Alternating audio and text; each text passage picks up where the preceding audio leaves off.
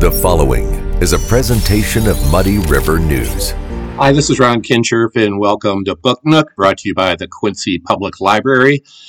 And don't forget to head to the Quincy Public Library's website, quincylibrary.org. Uh, they have a story walk challenge time right now, which is a way to work out and get some steps in indoors and read a short story as you move around the perimeter of the library within the library.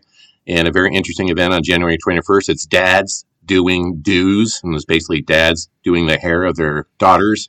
And there's movie nights all over the place. So I'll make sure you check out uh, the Quincy Library calendar online for events that are coming up. So uh, independent authors is all, they're always a lot of fun to talk to because they go out on a chance to publish books without the backing of a major publishing house. And Anita Dickason is one of those. Uh, she's a retired police officer down in Texas. She has a total of 27 years of law enforcement experience. 22 at the Dallas Police Department.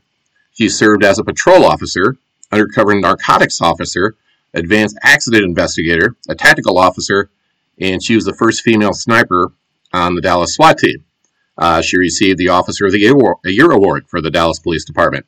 Now she's an award winning author specializing in crime thrillers, but her most recent book is called Deadly Keepsakes, and it's a step away from what she has been doing, a completely new direction. It's a soft mystery and here's a review. This is one of the best books I have read so far this year. I don't even know where to start. Another review mentions it's a real rags to riches kind of story, mixed with murder and missing treasure and Texas-sized skullduggery. Uh, so when I first started asking Anita after that long career in law enforcement, I asked her how she got involved in writing. You know, actually, when I retired, I started uh, a business, my own Texas uh, or accident reconstruction service. Um, not only was I on the Dallas SWAT team for several years, but I was also an undercover narcotics detective. I served in patrol, and I was also an advanced accident uh, investigator. So when I retired, I started an accident reconstruction business. And one day I received a phone call from a film producer in California and they were getting ready to do a new reality TV series, series, and they were looking for an investigator that could come on and talk about their first episode. Uh, this was back in 2013, the 50th anniversary of Kennedy's assassination. And the reality series dealt with unsolved mysteries. And the episode that they were going to uh, have on their show was about Lee Bowers Jr. Bowers was in the railroad tower overlooking Dealey Plaza and was one of the key witnesses to the assassination. Well, three years later, 1966, he's killed not far just south of Dallas in a one-car vehicle crash. And over the years, the conspiracy theorists had built his death into, yeah, he was murdered because of what he saw that day. Well, like I say, the film producer needed somebody to come on air and talk about this accident, and they found my website, and that's how they got to me. Well, at first I said no, because their filming date was only three weeks away, and I wasn't about to go on air and talk about something or a crash that I knew nothing about. So they asked me if I would at least take a look at their material. So I said yes, and it was that decision which literally sent me in a totally different direction for what was to come. So at the time, I didn't realize it. But I got their material and it included all of the comments from Texas Department of Transportation to shut down the section of the freeway south of Dallas, this little town, Midlothian, where they were going to film. Uh, other material dealing with the filming and a video that Romualdo Rivera had done in, I think about 1991, 92, somewhere in there, on the same episode. And he had this man standing on this bridge, this freeway, south of Midlothian, pointing to it and saying, this is where Lee Bowers Jr. died and whatnot. the only problem is, everybody had it wrong. The bridge didn't exist, the roadway didn't exist, well, I got so interested in that project that I thought, can I do a reconstruction of this whole incident? And that's what I set out to do. hours and hours of research. I don't know how many hours I spent at the Dallas Library going through microfiche and whatnot, but I ultimately had enough material to write a book. And so I thought, okay. Interesting thing, you know, your your latest novel, Deadly Keepsakes, you know, your first six or seven were, um, you know, based on your experiences in law enforcement, you know, um, being a part of a SWAT team. But then I think you deviated quite a bit with Deadly Keepsakes because it's a much more laid back type mystery about a gal with healthcare experience. So you kind of got away from writing about what you know and what you've lived with Deadly Keepsakes. Uh, I did. Uh, my comfort zone was crime thrillers, and the big difference between my crime thrillers and Deadly Keepsakes, which is it's borderline cozy. It's, it's not a full cozy, but it's, if you're going to look at a scale of one to ten, with you know maybe my crime thriller being one, then cozy is on the other end. Um, but with the crime thrillers, my emphasis was on the crime and how the investigators went about solving the crime. But with Deadly Keepsakes, it was 180 around.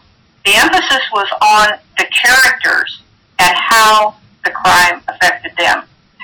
And it was, as I would soon discover, a much more difficult way of, of writing because so much more depended upon the character development as opposed to the actual crime itself. But why Yes. why take that risk though? You've had success with the traditional thrillers that you were doing. Why all of a sudden take that risk to do a more character driven story?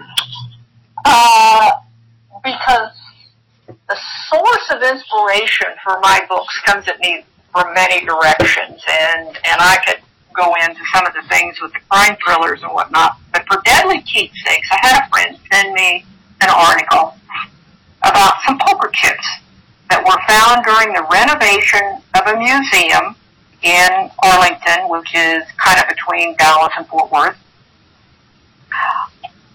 back in the 1930s and 40s, it was a gambling casino, and it had been taken over by an individual by the name of Benny Binion, who at that time was a very prominent gangster in Dallas. He ran the Southland Syndicate, which was the illegal gambling casinos in, in the Dallas area.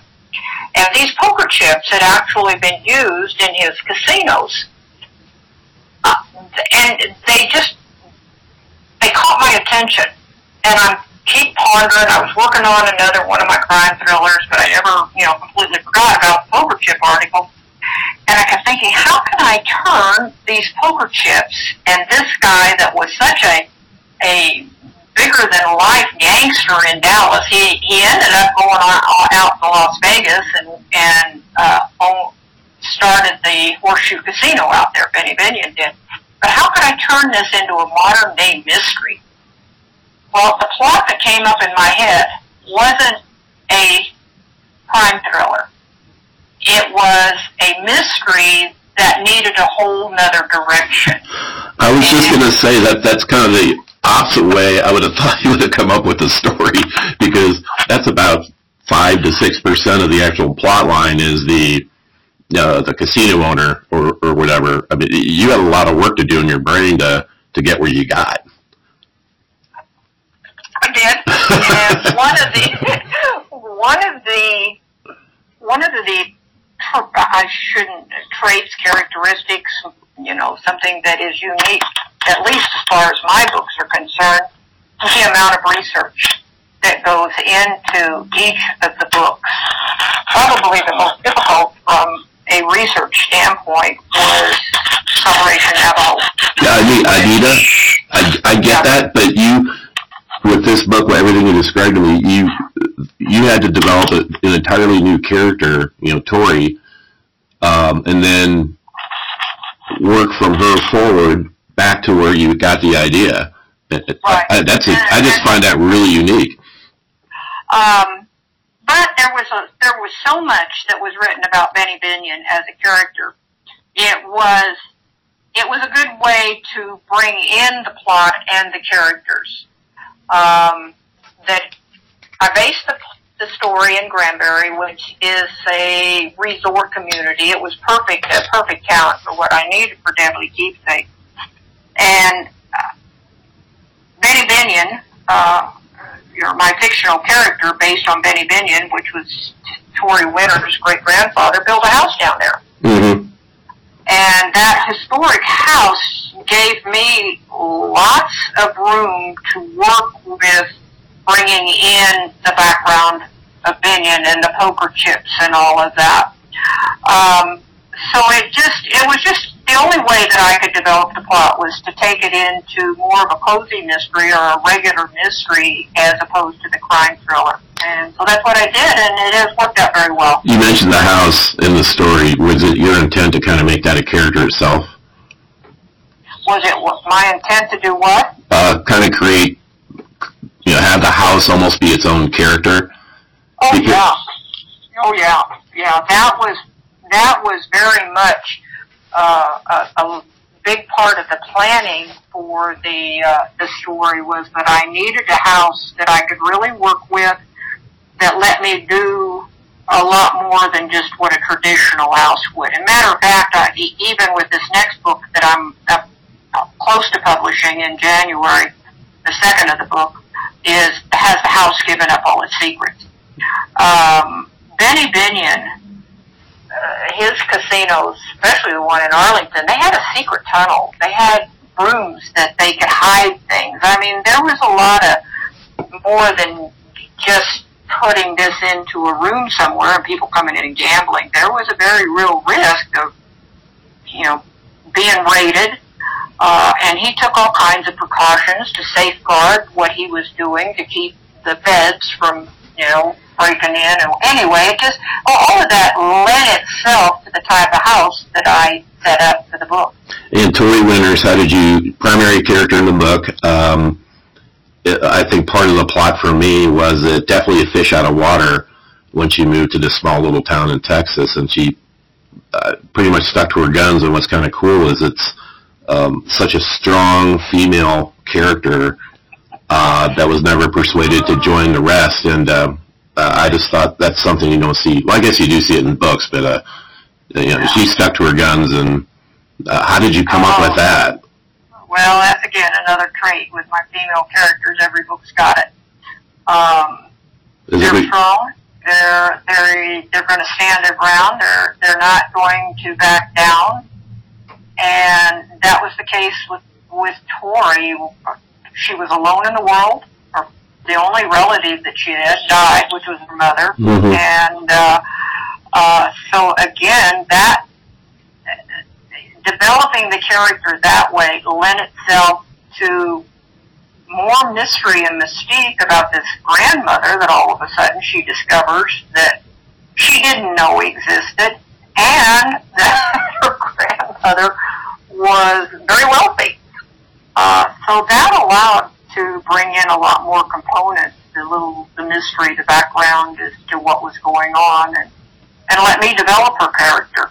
and it almost presented itself as if she was a minority in this town, and I thought that was a good little, you know, plot line, along with her friends that she meets, that uh, little core group she has that she meets when uh, Yeah. hires them, but it was like them against the rest of the town to a degree. Until the end of the book, you know, some people came to her side, but um, it, it would have been very easy for her just to cave to the pressure of what was going on. I thought that was a nice little lesson. I, I don't know if that was intentional or not on your part. Now, uh, was Tori, you mentioned that was your intent to have her be the strong, independent woman. Is that a reflection on anybody you know or maybe yourself? Someone once asked me how much of me is in my books, and my answer was, "Oh my God, a whole lot." Um, So you're the kind of woman you don't want that would do all the talking at a PTA meeting. probably so, yes. Um, and that's coming from my law enforcement career. Uh, probably more so than anywhere else, but uh, a lot of my experiences as well come into play, um, whether it's a character or whether it's the plot.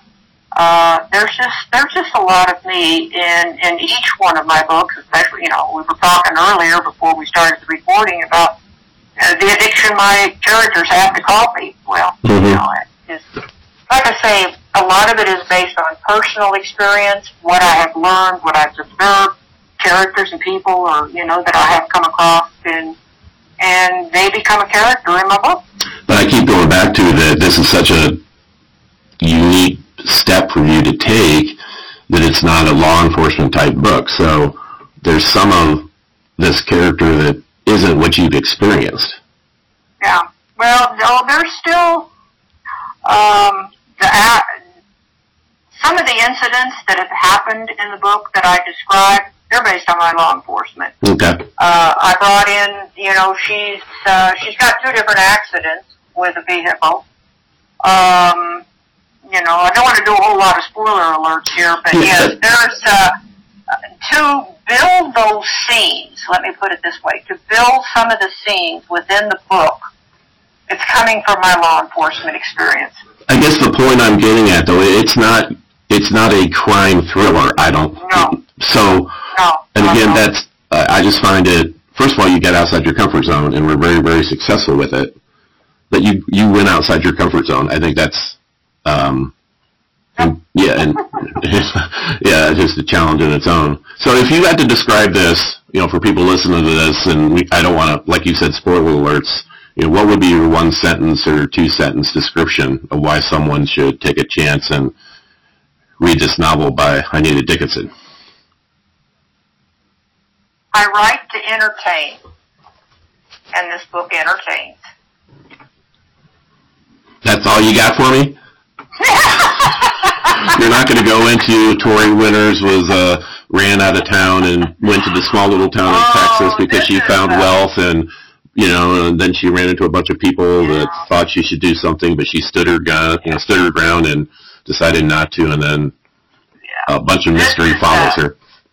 Yeah, this is a this is about a young girl and a house with secrets, secrets that can kill. There you go. So that's Anita Dickason. And her latest is Deadly Keepsakes. It's available anywhere where books are sold Amazon, yada, yada, yada. Uh, her website is anitadickason.com. And Dickason is spelled D I C K A S O N. AnitaDickason.com. Uh, thanks for joining me for Book Nook. I'm Ron Kinscherf with Muddy River News, and this is brought to you by Quincy Public Library. Make sure you check out quincylibrary.org for all the fun events they've got going on. We'll talk to you next time. Muddy River News. Our home, our news.